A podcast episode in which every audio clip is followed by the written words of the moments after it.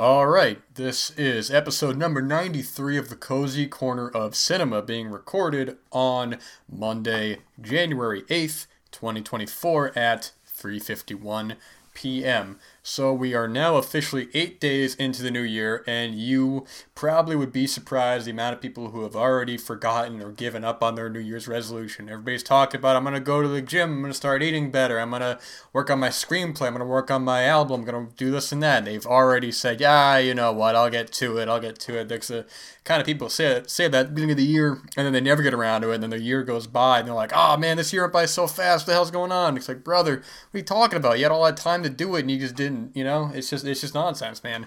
So make sure you're staying on top of your goals, on your dreams, on whatever it is you need to achieve. Uh, just make sure you're on top of that, man, because next thing you know, we're to be having the same conversation again in December. People saying, oh, 2024 went by so fast. Ah, hey, 2025, I got my New Year's resolutions there. I'm to, I'm to go to the gym, and I'm to, you know, I'm to learn this skill, and I'm to learn a language, and this and that. And then they never end up doing it, and then so on and so forth, because you know, tomorrow ain't guaranteed, man. So you you know you got to live for yourself. You got to live to do what it is that you want to do and pursue your artistic and creative endeavors, whatever that might be. You want to be the next great next great American filmmaker. You want to write the next great novel. You want to you know make a music album or do painting or you know whatever it is. You just got to be totally steadfast and uh, headstrong when doing it, man, because you know life's just gonna pass you by, and it's you're gonna be on your deathbed, be like, damn, I wish I had done X, Y, and Z. It's like, brother, you know, that's on you, man. I mean, did you enjoy your life? Did you enjoy the time that you had? And if not, well, brother, unless you believe in reincarnation, that's it, man. Oh, man. It's chilly as hell, man, I tell you, but it's great. It's great because at the end of the day, I'm in bed and it's cold out. You get under those covers listening to uh, Art Bell, Coast to Coast AM radio. Oh my gosh, there's, there's nothing like it, man. It's just so cozy. After having a long day, you get into bed, you let your eyelids be heavy, and you just fall asleep to the beautiful sounds of Art Bell talking with all these people. It's just so, so magnificent. It's just these little things that really kind of keep you going and really make him so special. It's just such a joy to, uh, you know, look back on the day and see what you've achieved and what you hope to achieve for the next day and so on and so forth. It's, it's just great stuff. And um, what I mentioned in the last uh, episode, the last episode being the Blu-ray episode, the, the um, January 2024 Blu-ray episode, which is what I will primarily talk about here, because I was talking about on that the upcoming releases of Kindergarten Cop on 4K and Conan the Barbarian and Conan the Destroyer on 4K, uh, and the timing just worked out like great because. Uh, inspired by this audiobook, which I actually just finished today, which I'll talk about as well, because I have also started this man's previous book uh, from author Nick D. Similian. Is that an L or an I? Similian. Similian. I probably said that wrong. Uh, I was listening to his 2023 novel, the last action heroes, the triumphs, flops, and feuds of Hollywood's Kings of Carnage. And uh, this was just a fantastic read. This has been on my to read list for a while, but uh, hey, if you got Spotify, take advantage of those audiobooks, man. I mean, they're not all free, but this one was. So, you know, you probably get good, plenty of good recommendations just uh, going from one to another, man. And this was just such a joy to listen to about the ups and downs, about the feuds, about the successes and the failures of these Hollywood 80s action stars. Talks about Sylvester Stallone and Arnold Schwarzenegger, Jean Claude Van Damme, Jackie Chan, Steven Seagal, Chuck Norris, uh, Bruce Willis. Um, it's primarily the ones they talk about. They, they mention some other actors here and there, but those are primarily the focus. And it was an incredibly engaging an interesting, uh, I would say, read, but it was more of a listen to, just about the uh, the competitiveness of a lot of these guys. Uh, you know, a lot of these films coming out, it's a new wave of American uh, action films and stuff. You know, we're done with the '70s with the kind of grim and dour, uh, nihilistic sort of films, and uh, we're in, going into the 80s of just you know uh, testosterone masculine you know gun shooting just badass kind of guys all these just memorable great films that came out of there and even if the films themselves aren't great you, you usually some things you remember about the film that kind of uh, makes them stand out more than I think a lot of contemporary action films because they had this sort of quality of just that extra level of bravado and, and just being really like forthright, man. Because there's, there's so many action films that come out now that you just, you know, you just forget about them. They're just, you know, they're just, even if the ones you like, that's, you know, that's all good. But a lot of these films, because they've had the benefit of time on their side, and I do think that a lot of them are just ultimately bed, uh, uh, uh, more interesting kinds of films. That doesn't mean to say they were all good. There's plenty of stinkers. Don't get me wrong, but I'm just saying that I think of, I think back to like, you know, Stallone's and Schwarzenegger's and, you know, all their big films and stuff. Mean, most of them I think are pretty good, you know, up to a certain point. This, prim- this book primarily focuses on just the 80, the decade of the 80s. It talks a little bit into the 90s, uh, kind of where these uh, guys' careers went on to afterwards, of just kind of the legacies that uh, they would end up making for themselves. And um, yeah, no, but, but, but really, man, I mean, this is. Um, it's told in a very interesting way of just kind of balancing back and forth between these people. So you talk about Stallone for a bit, and then he talks about something with Schwarzenegger, and then the next section is about Schwarzenegger, and then he talks. There's a there's a crossing with Jean Claude Van Damme. So this and that. I mean, it, it's just wild, man. And the great thing about a book like this is that because there's being so many films uh, mentioned, and uh, so many films referenced to, it uh, makes you want to get your own notebook and just start writing a lot of these films down, ones that maybe you haven't seen. I know there were a couple that I uh, went under my radar in terms of I, I thought I had seen it, but perhaps not. Um, and I'm also reminded of the the really good ones I have seen. You know, just some really, really terrific films like Commando, Predator, uh, Total Recall, you get to the Stallone stuff. You know, I mean, they, they talk, uh, you know, they talk about like his success with like Rocky and stuff. Really, kind of, uh,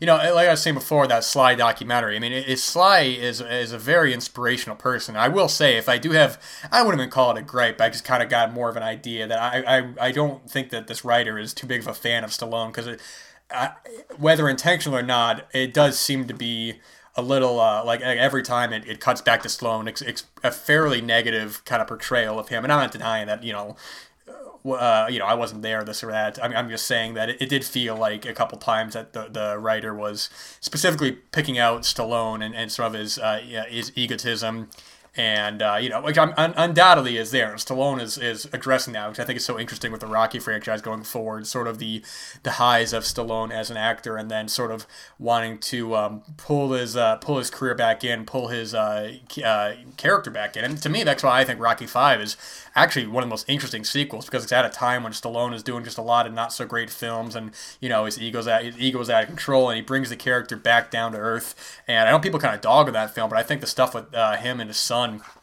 is really heartfelt. I actually like that quite a bit more than three and four. I think that's a much better sequel than either of those, and feels closer to the Rocky character as in Rocky two. I mean, I almost kind of look at it like Rocky one, two five and then Balboa and Rocky six. Those feel the closest to that character, and you know, in, in, the Creed films as well. But I'm just saying that three and four feel so disconnected from that character, you know, because in, in due part because of some things they bring up in the book of just Stallone and his fame just getting so big and, and it's just but I mean Stallone is a guy who you know is constantly doing work he's constantly grinding constantly you know talk about all the scripts he was writing they wouldn't get picked up and he had to beg to be in the Woody Allen film Bananas from 1970 uh, I think. Actually, yeah, I think it was 1972.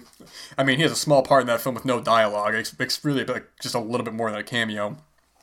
But he is in that. They talk about some of his successes and failures pre and post Rocky, and you know some of his fault. But I, I, will say that when it when it comes to Stallone, to a lot of these guys, I mean, I always say that you know Schwarzenegger is, is the action star I prefer, but Stallone is the actor I prefer. I think Stallone's a, a different kind of actor, a different kind of acting performance than something like Schwarzenegger. But I think he's done so much interesting, good character work. That's just that's not just an action film. You know, because this Cobra and all that, that those are those are fun and all that. But I, I when I look at stuff like Copland and like I was saying before, with Rocky Five, it's really interesting character stuff that I think kind of uh, makes him.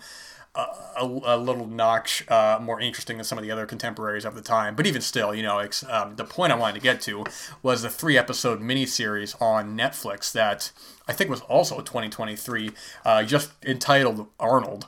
Uh, so yes, this is from 2023. It came out around the same time as the book, presumably, because the book is also 2023, but it doesn't say exactly the uh, the month, or maybe it does. June 5th, 2023. Oh wow, this miniseries came out June 7th, 2023. So this is the perfect companion piece to that,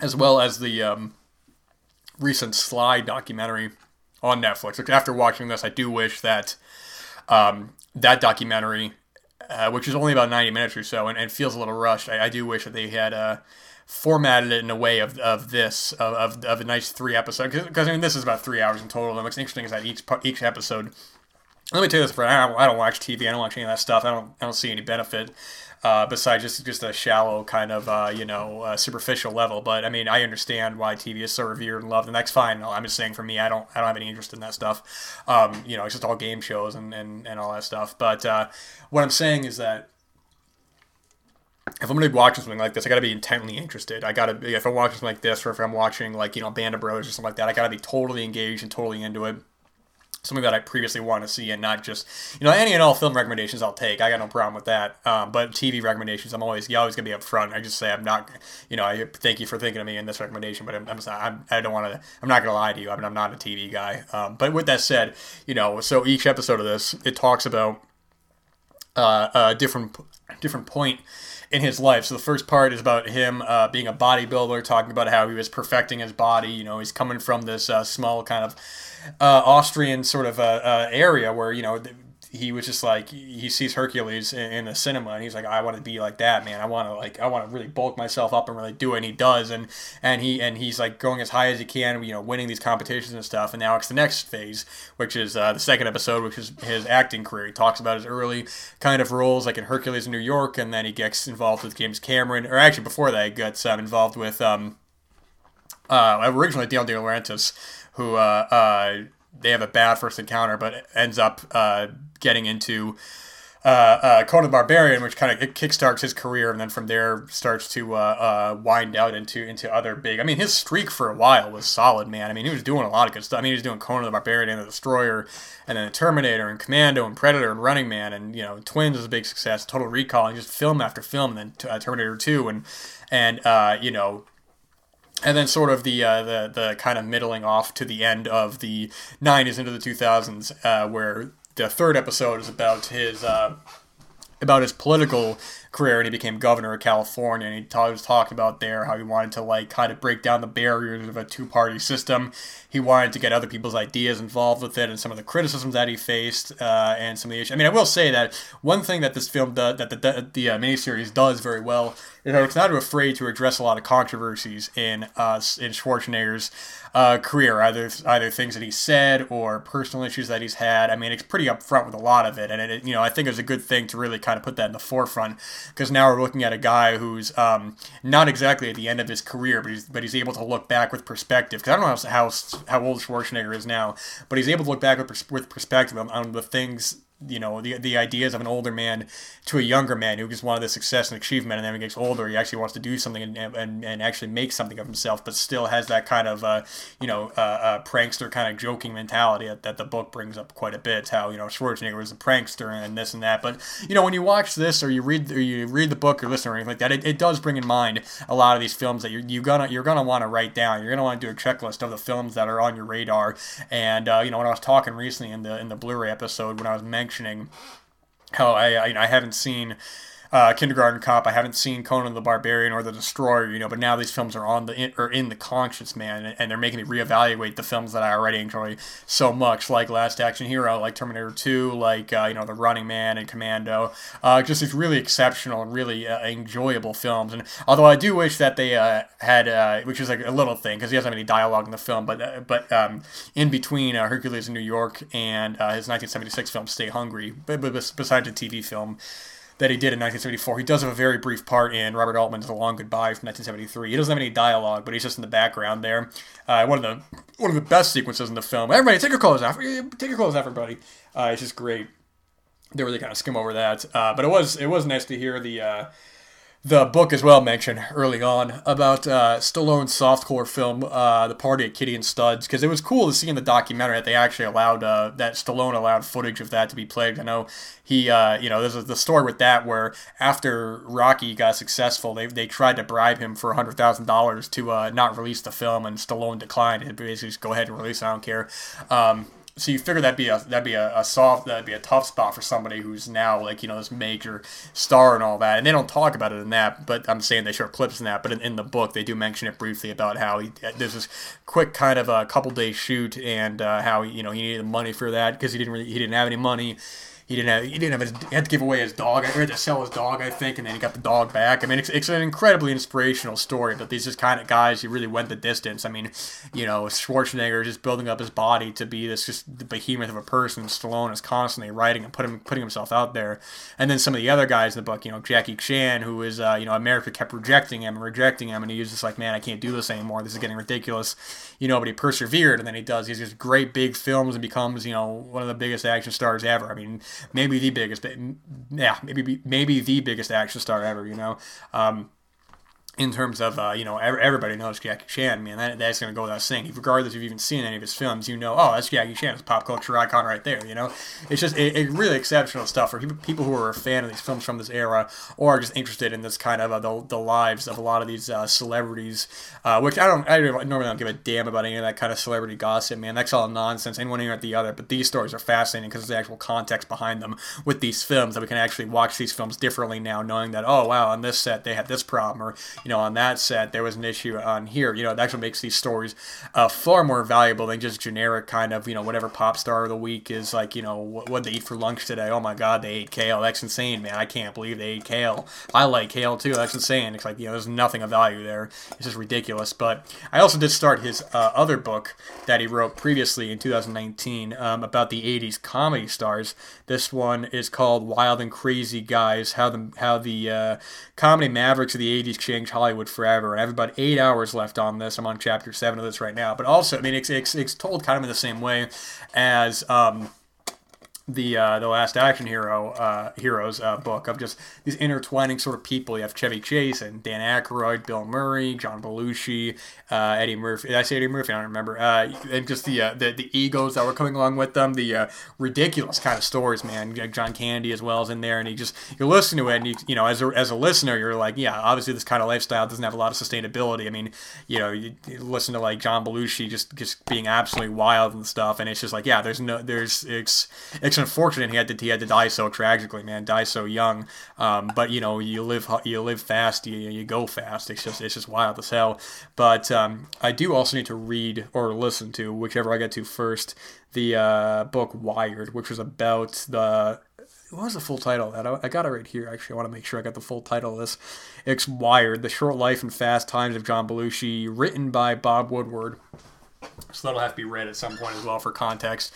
Um, I got to the uh, end of that chapter today, or end of one of the chapters today. They talk about Belushi's passing a couple weeks after the premiere of Neighbors, uh, film with him and him and Dan Aykroyd, which I haven't seen, but I think always kind of had this reputation of being the film where Dan Aykroyd and John Belushi kind of uh, switched roles, you know, were, uh, switched uh, uh, basically what kind of roles they would be if John Belushi John Belushi playing the more straight man, whereas Dan Aykroyd's playing the, the one with, with a lot of like zany kind of wild dialogue and stuff. Uh, you know, they talk about the Blues Brothers and all that. And just again, you know, like the like last Action Heroes book, it's all these all these films that you got to write down. I'm not as I don't think I've seen as many of these comedies as I have these action films. I think in part because I just ended up when I was younger, I watched more of these action films than these comedies.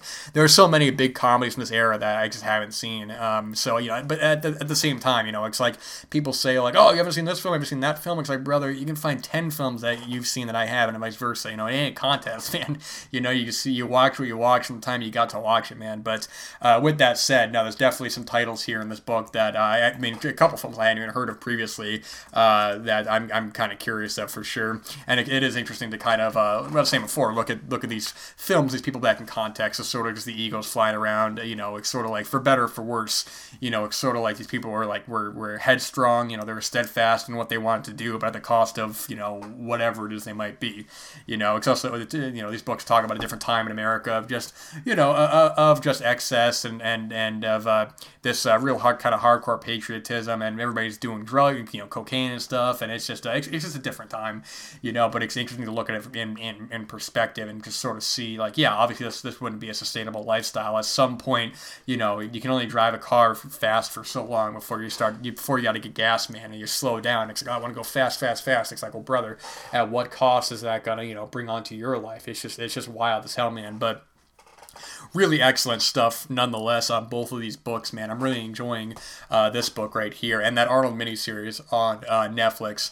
Definitely worth your time if you're interested in the subject matter. Like I said with TV, is that I, I got to be interested in it to pursue it. Um, you know, film is one thing. I got no problem watching a long film, but a, a miniseries or a TV series, unless I'm intently interested in it, it's just not going to happen. And you you got you got to be upfront with that, people. You got to be honest, and you got to say, you know, I'm not going to dis- disappoint you and make false promises this is what I intend to watch at the time that I have to uh, watch it, and I'm not going to waste my life being put in a situation that I don't I don't want to be in if I don't if I don't need to be in it. You know, it's, it's one thing. You know, if you have your time to do what you want with it, if you're not hurting yourself or anybody else, you want to watch films, you want to play video games, you want to watch TV shows, you do whatever it is you want to do, man, because uh, you know you're gonna be if you're living your life for somebody else, you ain't living your life at all, man.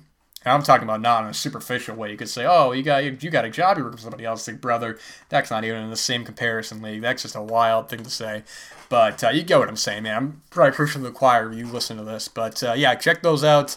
Uh, check the, check some of these films out. Uh, definitely one that if you're unfamiliar with some of these films, to uh, you know, I'm sure there's probably many lists online of talking about the best kind of these films and stuff, or the, or the most important films of like this uh, kind of era where, you know, like say you want to be a comedian or anything like that. You want to maybe study a lot of these guys or see, you know, what, what is right or wrong, or maybe you want to be an action filmmaker or an action star. You watch these films and you see what made these so successful. You know, they talk about the uh, original writers of, of Last Action Hero and uh, you know they would watch all these action films and they would take notes on what would happen in each of the films and sort of the tropes and the cliches and then we get that film. And there's actually an interesting story behind there and how uh, the production of that got uh, kind of taken away from them and and uh, you know they kind of got tossed to the side while uh, you know everybody else everybody else kind of got the credit for it. So uh, yeah good stuff though. Check those out if you have Spotify. Those available to listen on audiobook or you can just get the book as well. It's just happened it just happened to have come up while I was needing something to read I do wish the interface was a little bit better. That's probably my only real concern with that is that it is a little difficult to specifically find recommended books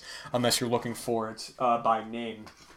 Because those uh, the last action hero was one was recommended, so that's how I came across it. Uh, I mean, I knew about it previously, known about it previously, I should say. But uh, either way, that is uh, yeah, good stuff. There's there was another book that I wanted to read, um, also sort of about it was yeah, Oscar Wars: A History of Hollywood and Gold, Sweat, and Tears by Michael Schulman. Uh, that'll have to be read at some point. Hopefully, that has an audiobook available because then I can get that out of the way soon. Because I think it's much faster. I think. I mean, I find to uh, listen to an audiobook than it is to read a book because I have that time at work, so I can just listen to earbuds. My earbuds are the audiobook, but uh, you know, getting out the time to really kind of properly, you know, take in the words, reading, it's a, different kind of ball game altogether. But a, a different rewarding kind of experience uh, altogether. It's far more rewarding, I find, to actually finish reading a book than it is finish listening to a book. You know, to me, that's just a long form kind of uh, conversation. But uh, but either way it's good stuff. Good stuff nonetheless. So, uh, moving into 1972 as well, or was this 1972 or three? 1973, directed by Andy Milligan. This was a rewatch for me because I had mentioned before how I was uh, watching uh, and rewatching some of Harry Reems's films for a writing project that I've been working on. Uh, now this IMDb says 1972, and the other site said 1973, so I'm not sure exactly. But pairing uh, two up before they would be in Forced Entry, Laura Cannon and uh, well, she was the main character in this. Uh, this is Fleshpot on 42nd Street, written and directed by Andy Milligan starring Laura Cannon. Uh, Harry Reems comes into the film in the second uh, half. Actually, probably yeah, probably the second half. I was gonna say that or the third act, but yeah, I guess it would feel more second half. And uh, you got a couple of the actors from Last House on the Left on this. Got Fred Lincoln, uh, who is all I think probably more known for being an adult actor. But you also have Richard Towers, who was in the who plays her lover at the beginning of the film. He was he played the father in Last House on the Left, and uh, this is just such a wonderful film. I think this is just one of one of uh, uh, Milligan's best films. It's, it's uh, one of Reems's best performance, and the chemistry between him and Laura Cannon is is just off the charts, man. They work so well together. Uh, it's interesting. Was I was was reading somebody talk about this and they were talking about this in a kind of a peculiar way where uh, they had mentioned this uh, liking to uh, to a Godard film or like a kind of like Cinema Verite. I don't think I fully agree with that. I think that's kind of a stretch. But I will say that uh, with these character interactions, you know, they, they feel so natural that even though the camera work can be kind of stingy at times. I mean, there's one sequence when uh, Laura Cannon and Harry Reems from the back of a taxi, and the, and the entire time the camera is at an angle in such a baffling way that I can only imagine watching this cinematically. You'd just be like, or theatrically, I should say, you'd be like, whoa, my goodness gracious, I think I'm going to be nauseated. But we have Laura Cannon who plays, uh, I, I, she's playing this uh, streetwalker, this kind of, uh, I don't know if ever she was a full on streetwalker, if she was a prostitute, I don't know, man. But basically, she's just kind of uh, milling around New York at the time. And, like, you know, if you're into, like, the exteriors of New York, the cinemas, the buildings, and all that, I mean, you're in for a total treat on this. The beginning of this film with that really memorable theme song, or that memorable opening track, I should say. It's just really the camera going down the street, and you see all the people who would have been there at that time, and the marquees on the building, the, elab- the uh, elaborate kind of marquees and the settings. It's all just so gorgeous to look at, man. It's just so so uniquely its own. But she's um, uh, bumming around. I mean, she just really is kind of looking for a guy to take care of her. At the beginning of the film, she's with this guy. Tony, played by Richard Towers, and uh, you know he's a good guy. He's just he's trying to be upfront with her, saying like, "Hey man, if you want to stay here, that's fine, but you got to pull your weight around here. You know, you're sitting around all day, you're not doing anything, you're not making any money. You know, I you know I'm I'm fine. You know, the sex is fine and all that, but you got to do something." And and she kind of just flips out. She I mean she waits for him to leave, and then she's like, "Oh, piece of like, jerk, I'm getting out of here. I don't need this."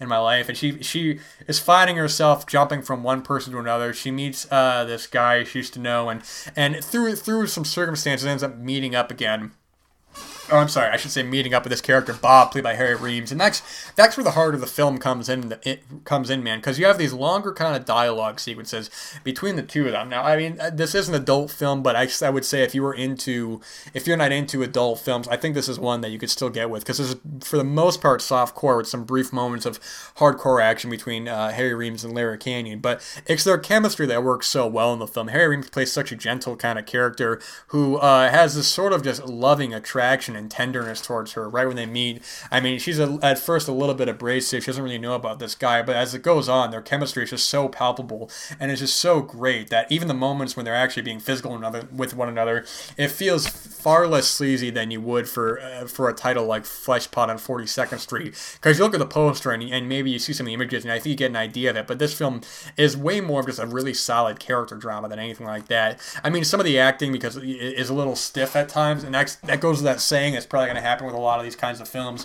But I think Harry Reems and Laura Cannon, above everyone else in the film, their acting is actually really solid. And that's what I was talking about before with Forced Entry is that the I mean it's a good film, but the strongest sequence in that film is the scene that uh, should work the most, which is one of the attack sequences, which is between uh, when when Harry Reems attacks Laura Cannon. Her screams and her uh, her physicality are so raw that she makes up for maybe some of the uh, the lesser elements of, of maybe you know the acting or um, or the filmmaking or whatever it is that might be, man. Because Laura Cannon didn't really do a whole lot of films as is. I mean, Harry Reems did a whole bunch. That goes without saying. But for how good she is in this film, uh, it's it's kind of wild that she didn't end up doing a, like just a bunch more. I don't I don't know fully her story.